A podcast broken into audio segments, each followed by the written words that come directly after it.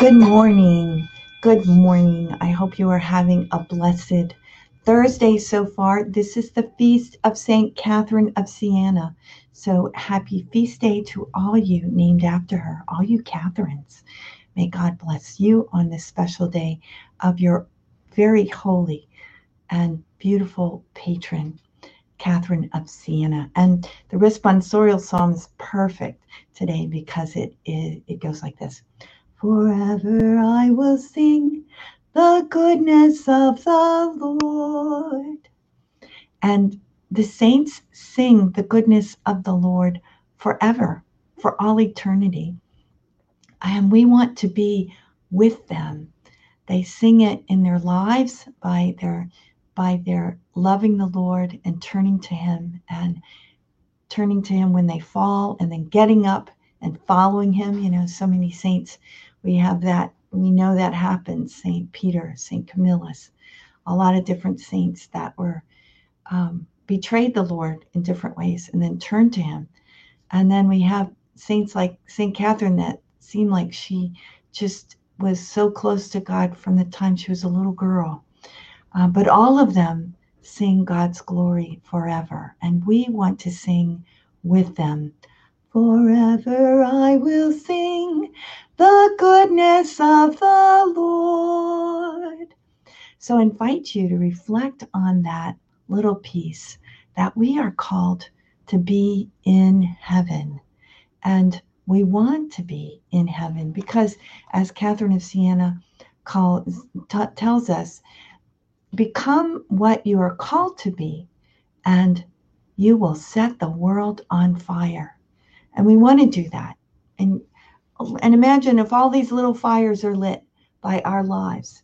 They don't have to be big fires, they just have to be according to what God has called us to be and to do, how God has called us to live.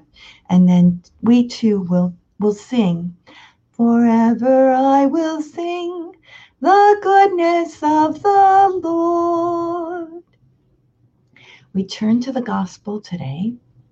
It is the gospel of John, chapter 13, verses 16 to, to 20. When Jesus had washed the disciples' feet, he said to them, Amen, amen, I say to you, no slave is greater than his master, nor any messenger greater than the one who sent him. If you understand this, blessed are you if you do it. I am not speaking of all of you. I know those whom I've chosen, but so that the scripture might be fulfilled, the one who ate my food has raised his heel against me. From now on, I am telling you before it happens, so that when it happens, you may believe that I am. Amen, amen, I say to you. Whoever receives the one I send receives me, and whoever receives me receives the one who sent me. The Gospel of the Lord. Praise to you, Lord Jesus Christ. So, in this gospel, chapter 13 of John, first of all, we see that Jesus has just washed the disciples' feet. And isn't that what the saints do? They wash the feet of others. They are servants like the Lord. In this, we hearken back to the story of the Last Supper and um, all that unfolds. And one of those things is Jesus gives himself as an example to be, to serve in love those around us. And that's what the saints did. And that's what we need to learn how to do every day. Every day is a new opportunity to learn how to love, to learn how to love in a new way, or to learn how to love as people around us need to be loved, not how I think they should be loved, but as they actually need to be loved, so as to help them grow in the Lord. And the Lord reminds us that I am, he says. He is God. And there it it's over 2000 years that Jesus lived, but his message and his life lives on in us we have the privilege to reflect Him in our lives, to radiate Christ, to radiate God through our own lives when we follow Jesus. And when we unite our sufferings to His, they have eternal value. They, they somehow, the Lord takes those and applies them to the redemption of the world. He makes us his co-workers in that way. So we, we thank him and we praise him. Forever I will sing the goodness of the Lord. And we make our offering of this Thursday. Divine Heart of Jesus, I offer you through the Immaculate Heart of Mary, Mother of the Church, in union with the Eucharistic sacrifice, my prayers, my actions, my joys and sufferings of this day in reparation for sins and for the salvation of all men and women, according to the special intentions of our Holy Father, Pope Francis, in the grace of the Holy Spirit, for the glory of the Heavenly Father.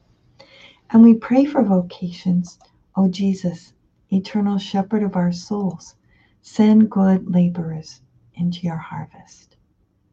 Thanks so much for joining me. I see there are a lot of people here. Bob's here. Hi, Bob. And uh, Elizabeth and Terry. God bless you all. Therese uh, has financial needs. Daryl, Bonita, Cynthia, Lucy, Olivia, Mills, Jess, Carol. Um, Carol has a heart test today, so we pray for her. And hopefully um, all will be well. But everything will be well anyway because you are in the hands of God, Carol. Don't worry. Just let Him take care of you. Uh, and Carmen's here, Tadeo, Carl's here too. We pray for all of you, for all your intentions, and we ask God's blessing on you today and on all of us, on all the world, and especially those areas of the world like India where COVID is on the rise. Uh, we pray for all those in the front lines ministering to people to help them get well and recover. We pray for all those who are keeping us safe. And we pray for justice and charity for all. May God bless us. In the name of the Father, and the Son, and the Holy Spirit. Amen. Have a great feast of St. Catherine.